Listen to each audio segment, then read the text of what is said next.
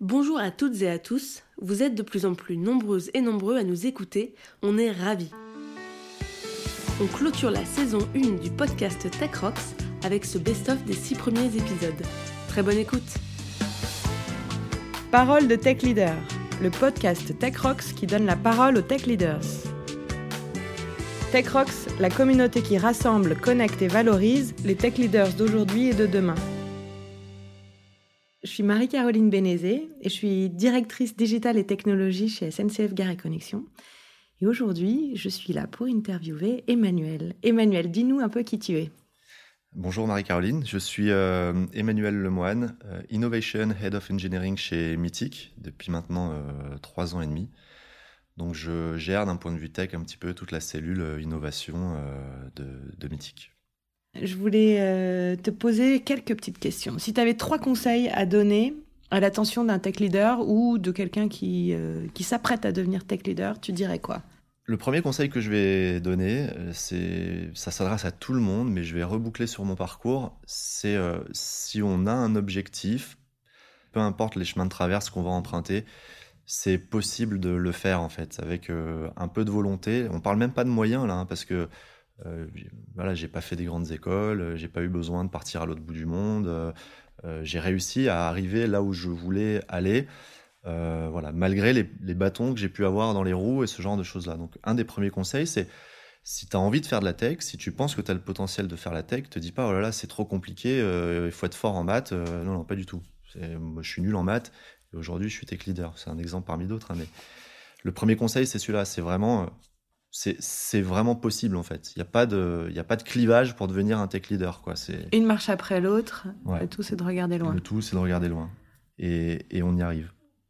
Le deuxième que je pourrais donner, euh, moi les choses sur lesquelles j'ai souvent été confronté avec certains managers, c'est euh, le flou. C'est de pas trop savoir où on va et, de, et du coup de ne pas trancher les décisions en fait. Je pense que bah, dans Tech Leader, il y a leader et à un moment donné, euh, le leader il doit prendre des décisions et dire bah ok, là on s'éparpille, on n'est pas d'accord, ou on ne sait pas trop, euh, il faut trancher, il faut avoir une vision. Euh, cette vision, je pense qu'elle est capitale, et elle dénote aussi de, de ce qu'on va dégager auprès de ces équipes, à savoir amener tout le monde à bon, à bon port et tout le monde dans la même direction et à destination. Donc dissiper le flou. Dissiper le flou Trancher, complètement. décider. Décider, se dire, bah, Là, en ce moment, on est un peu dans une période de flottement, on ne sait pas trop pourquoi on fait ça, non. Alors, si on ne sait pas pourquoi on le fait, c'est qu'il y a un problème. Donc, soit on va arrêter de le faire parce que c'était pas la bonne chose, soit j'ai pas été clair et je vais éclaircir pourquoi on le fait. Euh, mais voilà, dissiper le flou, prendre des décisions, acter et toujours aller de l'avant. C'est vraiment dans notre ADN, euh, nous, depuis qu'on a rejoint Mythique, de se dire, euh, voilà, il n'y a, a, pas de temps mort, il n'y a pas de flou et surtout, il n'y a pas d'interrogation. Il faut, il faut lever, lever le flou complètement. C'est exactement ce que tu disais. La dernière chose, une des choses capitales, c'est qu'on ne travaille pas tout seul quand on est tech leader, on s'appuie sur beaucoup de monde. Et euh, l'épanouissement des uns et des autres, il est, euh, il est crucial. Euh, le succès d'un projet tech, il ne sera pas à mettre au mérite du tech leader, il sera à mettre au mérite de lui, de toute son équipe, et essentiellement de son équipe. Un des conseils que je peux donner, c'est même si par moments c'est dur, parce que ça arrive de tomber sur des caractères qui sont particuliers, atypiques, il y a toujours du bon à en tirer et il y a toujours quelque chose à donner pour que la personne en question se sente épanouie, considérée et ait envie d'aller dans la même direction. Il n'y a rien de pire que de jouer à la corde et que les deux personnes tirent dans la direction opposée. C'est le meilleur moyen d'aller dans le mur. Quoi. Donc, euh, faire attention aux gens. Ouais. Je suis quelqu'un d'assez empathique. Euh, je suis quelqu'un aussi d'assez cash. Hein. Je n'aime pas les, les non-dits. Voilà, il faut se dire les choses, que ce soit bien ou soit pas bien, il faut se dire les choses. Mais effectivement, il faut être à l'écoute, attentif. En tout cas, c'est ce que je pense, c'est ce que j'essaye d'appliquer. Et euh, déceler par moments des choses que, euh, qui ne sont pas forcément dites, un mal-être, euh, une envie, quelque chose. Voilà, être attentif, empathique, à l'écoute. Aujourd'hui, je suis avec Jean Le cofondateur chez Brigade. Bonjour à tous. Moi, c'est Jean. Je suis cofondateur, CPO et CTO chez Brigade. Brigade, on est une plateforme de mise en relation entre des entreprises des secteurs de l'hôtellerie et de la restauration et des freelances. Parle-nous de Brigade un peu de son développement. Euh, comment est-ce que vous en êtes arrivé là? Alors, on a, euh, on a participé, euh, comme toute petite startup qui a envie de, créer sa notoriété, à plusieurs événements de, de startup, dont un qui était Uber Pitch, qui était le, le, concours de pitch organisé par Uber, et en fait, avec euh, Florent, on s'est dit, tiens, on va pitcher un truc complètement différent. Et on a commencé à sortir tous les buzzwords à la mode. Alors, on fait du machine learning pour faire en sorte de staffer euh, des gens automatiquement sur des missions en fonction de ce qu'ils veulent faire, etc., etc. Et du coup, on a fait le pitch en plus de ça dans, un Uber. Donc, c'était un moment assez marrant. On avait un iPad qui était dans le Uber et on devait faire le pitch tous les deux en anglais. Euh, alors, il pleuvait des cordes, ça s'entendait. C'était assez marrant comme, comme expérience. Et en fait, notre idée un peu saugrenue, hein, on s'est bien marré après qu'on l'a pitché. Euh, ben, on a gagné le concours à Paris, on a gagné le concours en France, on a gagné le concours en Europe. Et Florent, du coup, a été reçu par Travis Kalanick, euh, qui est le fondateur et l'ancien CEO de Uber.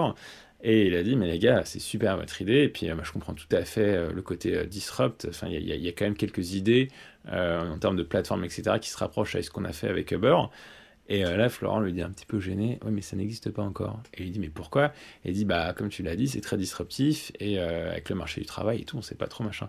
Et il dit, mais les gars, foncez, c'est ce que les gens veulent.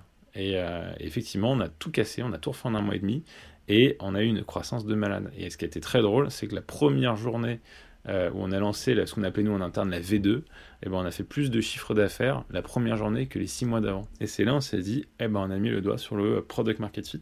Et à partir de là, on a fait de la croissance. Finalement, l'âge qui, euh, avec du recul, on pourrait se dire, c'est un frein, il est, super jeune, il va faire des erreurs, ou, euh, ou il va pas savoir euh, comment régler quelques problèmes. Toi, tu le tournes comme en disant, bah, de toute façon, je suis jeune, donc j'ai à apprendre, et donc je vais chercher, mm. je fais de, de, cette particularité une dose d'humilité supplémentaire par rapport à d'autres. Alors, il y a ça. Après, effectivement, hein, il n'y a pas que des points positifs à être jeune quand on monte une boîte, hein, sinon il faut être réaliste aussi. évidemment, après, quand c'est ta première je vais pas dire vraie expérience professionnelle, parce que j'en ai eu des, assez significatives avant aussi, mais quand c'est une expérience majeure et surtout nouvelle, euh, bah forcément, tu vas te prendre plus de murs que si tu avais déjà 10 ans d'expérience et que c'était ta troisième boîte, hein, ça c'est évident.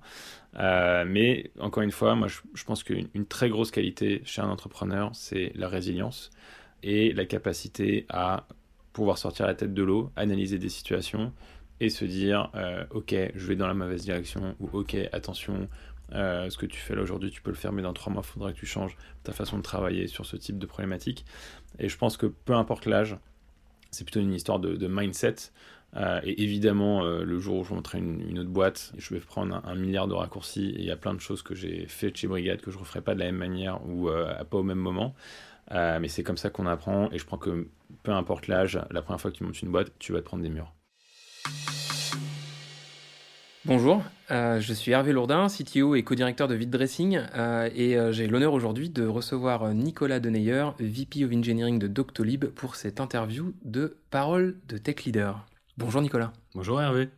Et donc, bah, bien sûr, Nicolas Deneyer, VP of Engineering à Doctolib, depuis 4 ans maintenant. Si demain quelqu'un prend un job de VPN ou de CTO, tu lui donnerais quoi comme trois conseils? Si tu as trois conseils à lui donner, tu lui proposerais quoi? Euh, peut-être pour faire une, transition euh, avec le sujet qu'on vient d'aborder sur le recrutement, c'est euh, c'est pour moi le plus important, le nerf de la guerre. C'est tout est là, c'est sur les, les personnes que que tu vas que tu vas recruter. peu importe les process, peu importe la méthodologie, peu importe le secteur, peu importe la tech, tout vient des personnes. Et le but du jeu, c'est de ne jamais baisser la barre. Mais c'est pas seulement une barre technique, c'est vraiment une barre en termes d'attitude, enfin, bien savoir quel type de profil, quelle culture tu veux avoir. Est-ce que tu veux avoir des, personnes plutôt euh, full stack, pas full stack, euh, plutôt euh, user-centric, plutôt tech savvy, etc. Peu importe, hein, définis ta barre et ne la baisse jamais. On a tous une pression de il faut recruter plus vite puisque le marché est tendu. Et il y a toujours un moment où on a un peu de désespoir puisqu'on n'arrive pas à recruter. Ça fait six mois qu'on cherche ce profil-là. Et du coup, on se dit, oh, très bien, bah, cette personne, elle fera peut-être le taf, même si j'en suis pas convaincu. Bah non, ne jamais, jamais, jamais, jamais céder à ça. Et c'est pas facile. Surtout quand on est en croissance, que par exemple on va essayer de, recruter des managers, euh, qu'on a recruté déjà pas mal de développeurs, qu'on manage maintenant, je sais pas, et je l'entends en plus régulièrement, 15, 20 personnes en, direct. Clairement on fait du mauvais management, du coup on se dit bah c'est pas grave, je vais prendre ce manager là, il va m'aider même s'il est pas parfait. Et ben non, ça reste quand même une erreur. Il faut jamais céder et euh, toujours pour trouver le, profil impeccable où on est convaincu que euh, qu'il fera magiquement magiquement le travail. Super conseil, je, je ne peux qu'être d'accord avec toi. Euh, c'est certainement toi qui, qui me l'as donné un jour, Hervé. euh, le côté, euh, quelque chose qui est assez rigolo, moi, je, bienveillance et transparence. Ça, pour le coup, je l'ai appris auprès de personnes comme toi et aux personnes, auprès de plein de personnes à, à Doctolib, du management avec bienveillance et transparence. Moi, je le résume à ça. Il suffit d'être transparent. Un manager, euh, je pense qu'il peut à peu près euh, tout le temps tout dire et euh, même des choses difficiles, si on les dit avec bienveillance, c'est dans le but d'aider. Donc bienveillance et transparence, c'était un petit peu deux choses que j'avais peut-être pas matérialisées dans, ma tête jusque-là, mais euh, c'était un peu dans, ma nature. En tout cas, c'est ça que je voulais faire. Je voulais pas faire du manager, euh, du management, pardon, pour être le chef et, dire ce qu'il fallait faire. C'était vraiment ce côté faire grandir les gens par la bienveillance et la transparence. Et en fait, à un moment, arrivé avec les enjeux de croissance de Doctolib et qu'on est arrivé à une équipe de 75 personnes, à certains moments, j'avais le sentiment que euh, peut-être que c'était un peu utopique et, euh, et qu'à un certain niveau de management, il fallait euh, changer un peu son fusil d'épaule et, faire, faire les, choses de manière un peu différente. Et en vrai, pour le coup, c'est ça, c'est là où, où, Philippe, je pense, m'a beaucoup rassuré. Je pense qu'on n'en a même jamais parlé, mais lui, je l'ai vu et je l'ai ressenti, et je pense que toute l'entreprise l'a senti. Il a un, aura incroyable. Aujourd'hui, il est vraiment, bah, il, il, manage quasiment, quasiment 400 personnes à Doctolib, et euh, pourtant, euh, tout le monde va le dire, on sent vraiment, ça transparaît la bienveillance et, euh, et la transparence. Il y a peut-être un côté canadien là-dedans, je je sais pas, mais, euh, mais en tout cas, ça se voit que c'est sincère. Attention, hein, ça veut pas dire qu'il va être challengeant. C'est un exécutif et euh, on sent bien la pression, on sent bien qu'il y a beaucoup d'attentes. Par contre, c'est fait, avec ces, deux valeurs-là. Et ça, ça m'a énormément rassuré sur le, futur de ma carrière. Un dernier conseil, c'est d'aller voir d'aller voir the, Boring Architecture. Et euh, en vrai c'est ce côté euh, keep the stack simple. Ça c'est quelque chose que j'ai énormément appris euh, auprès d'Ivan et Jesse. Euh, je savais déjà qu'ils étaient un petit peu comme ça mais euh, je voulais le, le, voir pour le croire et surtout à quel point je pense qu'il n'y a aucun développeur qui va se dire euh, ah oui oui moi je fais de la je, je fais pas de la tech pour la tech ou bien sûr je suis pragmatique. Mais en vrai dans les faits euh, on est tous geeks et on est tous happés par le côté outil ou solution avant de penser vraiment quel problème on essaye de, de résoudre. Yvan et Jessie ont vraiment une rigueur incroyable sur ce sujet là et euh, je pense que c'est c'est ça qui fait qu'ils ont eu autant de succès dans leur carrière à, être entrepreneurs et à pouvoir aller très vite quand ils ont quand ils ont une mission Attention, hein, euh, ça ne veut pas dire. Il euh, y, y, a des valeurs qualité non négociables. Le code qu'on produit, on en est toujours content. Euh, on a mis des tests depuis le premier jour à Doctolib. Par contre, on a toujours choisi la solution la plus simple euh, pour un problème donné. Je, je, je, je, fais plus un, je fais plus un. Et en même temps, ça, ça, demande beaucoup de courage. On est quand même des gros geeks et on est toujours content de voir un, un dernier framework à la mode qui nous fait des promesses incroyables mais vraies. Et il euh, faut beaucoup de courage pour, pour refuser ça. Pour ce nouvel épisode, j'ai le plaisir de recevoir Charles Gorintin, co-founder et CTO d'Alan. Bonjour Charles. Bonjour Hervé. Est-ce qu'il y a des pratiques particulières que tu as retenues euh, de ces années euh, chez Facebook, Instagram ou, ou Twitter que tu as eu envie euh, d'importer, j'ai envie de dire, chez Alan? Il y a quelque chose qui est, qui est important, c'est moi c'était mon, mon, premier job à plein temps de, de chez Facebook. Ce qui veut dire que j'avais pas vraiment de très bons référentiels sur, sur ce que devrait être un milieu où on, on travaille qui est sain. Et donc, euh, chez Facebook, j'ai appris euh, surtout la responsabilité, l'autonomie, le fait de faire confiance aux personnes euh, avec qui on travaille, une culture de, l'ingénieur qui est un petit peu unique. En fait, je m'en suis rendu compte au moment où, je suis rentré en France. Donner beaucoup de, moyens à, l'ingénieur, et typiquement, le, le, genre de choses qu'on entendait là-bas, c'est que un prototype vaut 1000 images, et comme on sait, une image vaut 1000 mots. Donc euh, un prototype valait un million de mots. euh, donc en fait, ça donnait beaucoup, beaucoup de, de valeur aux ingénieurs qui pouvaient euh, construire, essayer et, et, faire évoluer le produit. Et ça, c'était vraiment une grande force. Ensuite, d'avoir fait et Facebook et Twitter, c'était extrêmement intéressant parce que ça m'a permis de pouvoir comparer deux cultures, de pouvoir comprendre ce qui marchait dans l'une, ce qui marchait pas dans l'autre c'était assez intéressant, euh, en particulier Facebook et Twitter, parce que Twitter avait beaucoup d'anciens de Google, donc c'était un petit peu la culture Google, alors que Facebook est un petit peu sorti du chapeau. Il y avait la plupart des ingénieurs chez Facebook euh, sortaient tout juste d'université et ont dû inventer une, une culture de zéro. Et c'était quoi, euh, du coup, les, les, les, euh, les, grandes différences pour toi, enfin, marquantes entre ces deux cultures? Alors, ce qui, est, ce qui était intéressant, c'est que Facebook, c'est très. Euh, on va essayer et ensuite on voit comment ça se passe, on voit si les utilisateurs suivent. Alors que Twitter et en fait la culture Google, c'est plutôt on va réfléchir très fort, on va tout définir. Comme ça, on va savoir si on va construire quelque chose qui est théoriquement sain avant de l'appliquer en pratique. Qu'est-ce que ça serait pour toi un tech leader ou un CTO Est-ce que tu saurais euh, nous donner ta définition du CTO Les définitions de CTO, c'est. Euh, enfin, en général, il y, a, plus de définitions que de personnes dans la salle. Chaque personne a une définition différente. Moi, ma définition du CTO, elle change à peu près tous les six mois. Euh, en fait, mon background est un petit peu particulier parce que j'avais jamais été software engineer avant de devenir CTO. Donc, ce qui fait que mon rôle a toujours été euh, de mettre dans une position d'humilité où je vais poser des questions et essayer de trouver la meilleure réponse d'une façon un petit peu socratique avec euh, des ingénieurs qui étaient dès le début plus forts que moi. Et donc, moi, je vois vraiment euh, le rôle du CTO comme quelqu'un qui va aider toute l'équipe à shipper plus de produits. Et en fait, mon rôle, c'est d'être sûr qu'on optimise le, à, quel point on ship du produit, non seulement aujourd'hui, mais demain et après-demain et dans dix ans. Quand on a, on a un peu discuté avant l'entretien, tu me partageais aussi une autre pratique que j'avais déjà entendue euh, auprès d'autres connaissances. Tu essaies de faire en sorte de te virer tous les six mois? Ouais.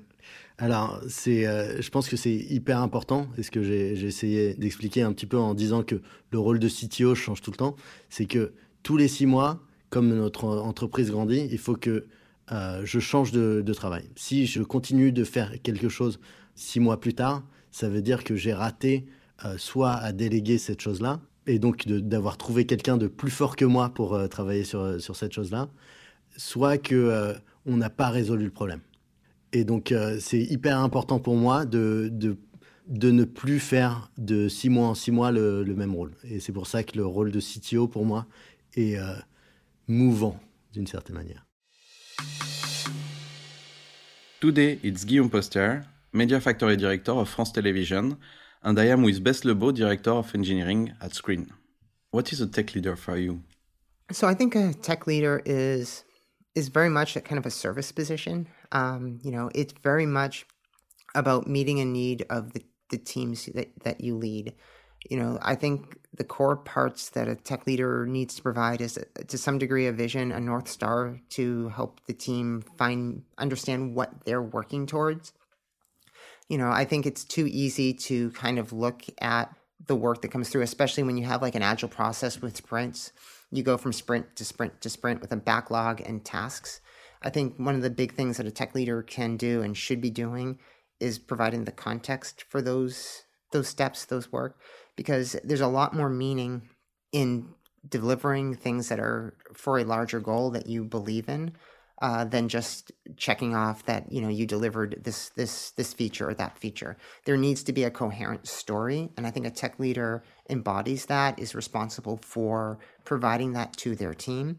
But I also think there's a second part, you know, on the service side for a tech leader, and that's really the kind of inner focus on their teams, getting them to believe in themselves and see how they can grow is a huge deal. I think a tech leader needs to listen to the people around them, help them understand that they have great ideas, and encourage them to actually act on those ideas.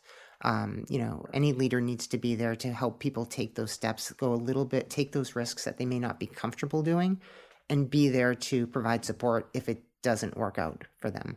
That I think it's an important thing for a leader to encourage, but also protect to some degree and help learn from it, right? So when there is a stumble, you know, like again, I'll go back to the SRE part, the postmortem. The postmortem is a huge part of SRE culture because you can learn more from failure than success. Mm-hmm. If you go and you're successful, you, it might be luck.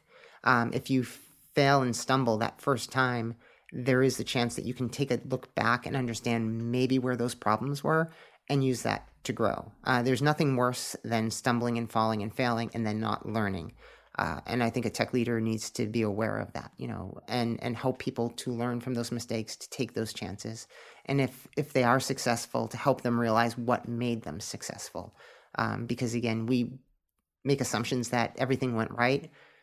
how much of that was luck, how much of that was, you know, Mm.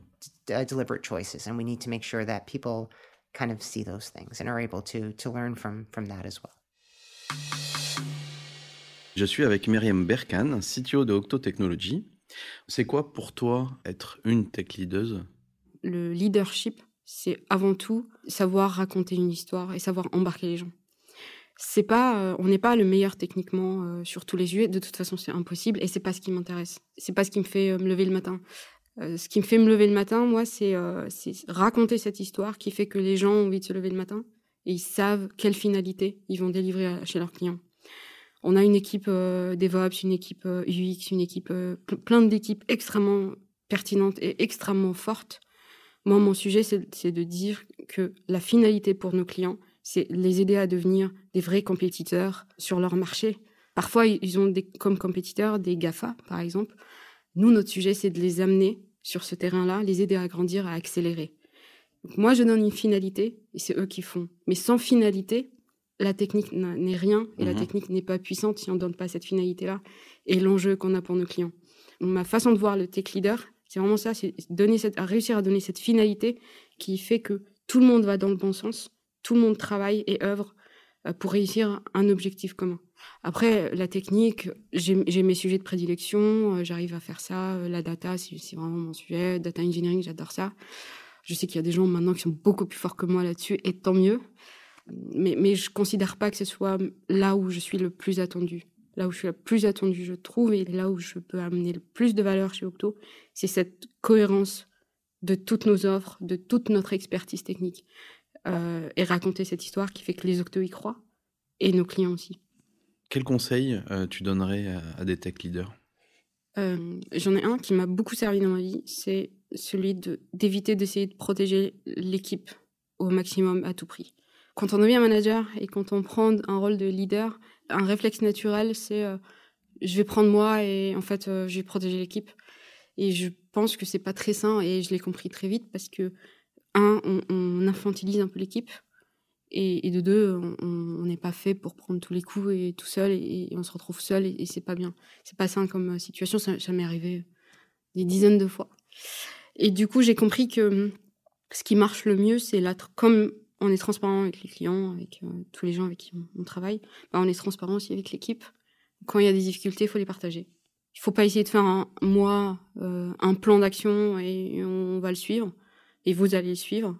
Euh, plutôt réfléchir collectivement mais comment est-ce qu'on peut s'en sortir? Quel engagement on peut prendre tous collectivement?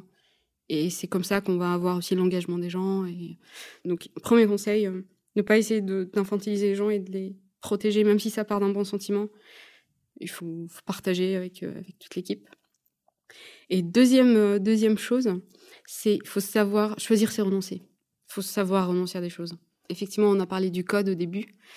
Euh, J'ai mis du temps à assumer que je ne code pas beaucoup et qu'en fait, c'est pas grave. Donc, choisir c'est renoncer. Il y a mille trucs que j'ai envie de faire, mille sujets que j'ai envie d'investir. l'intelligence artificielle, les, réseaux de neurones. J'ai envie de faire ça pendant euh, des semaines. Mais non, mon rôle c'est être CTO d'Octo, euh, faire grandir les gens et c'est pas de coder tous les jours et c'est pas ce qu'on attend de moi. Donc faut savoir faire le deuil aussi d'un certain nombre de choses, sinon on ne tient pas et, et sinon on n'est pas bon sur euh, les sujets sur lesquels on doit être focus. Merci d'être arrivé à la fin de ce best-of. N'hésitez pas à laisser un commentaire et à noter ce podcast Tech Rocks. Pour être informé des nouveaux épisodes, abonnez-vous. On vous prépare une deuxième saison pleine de surprises. Merci pour votre soutien. On se retrouve très vite.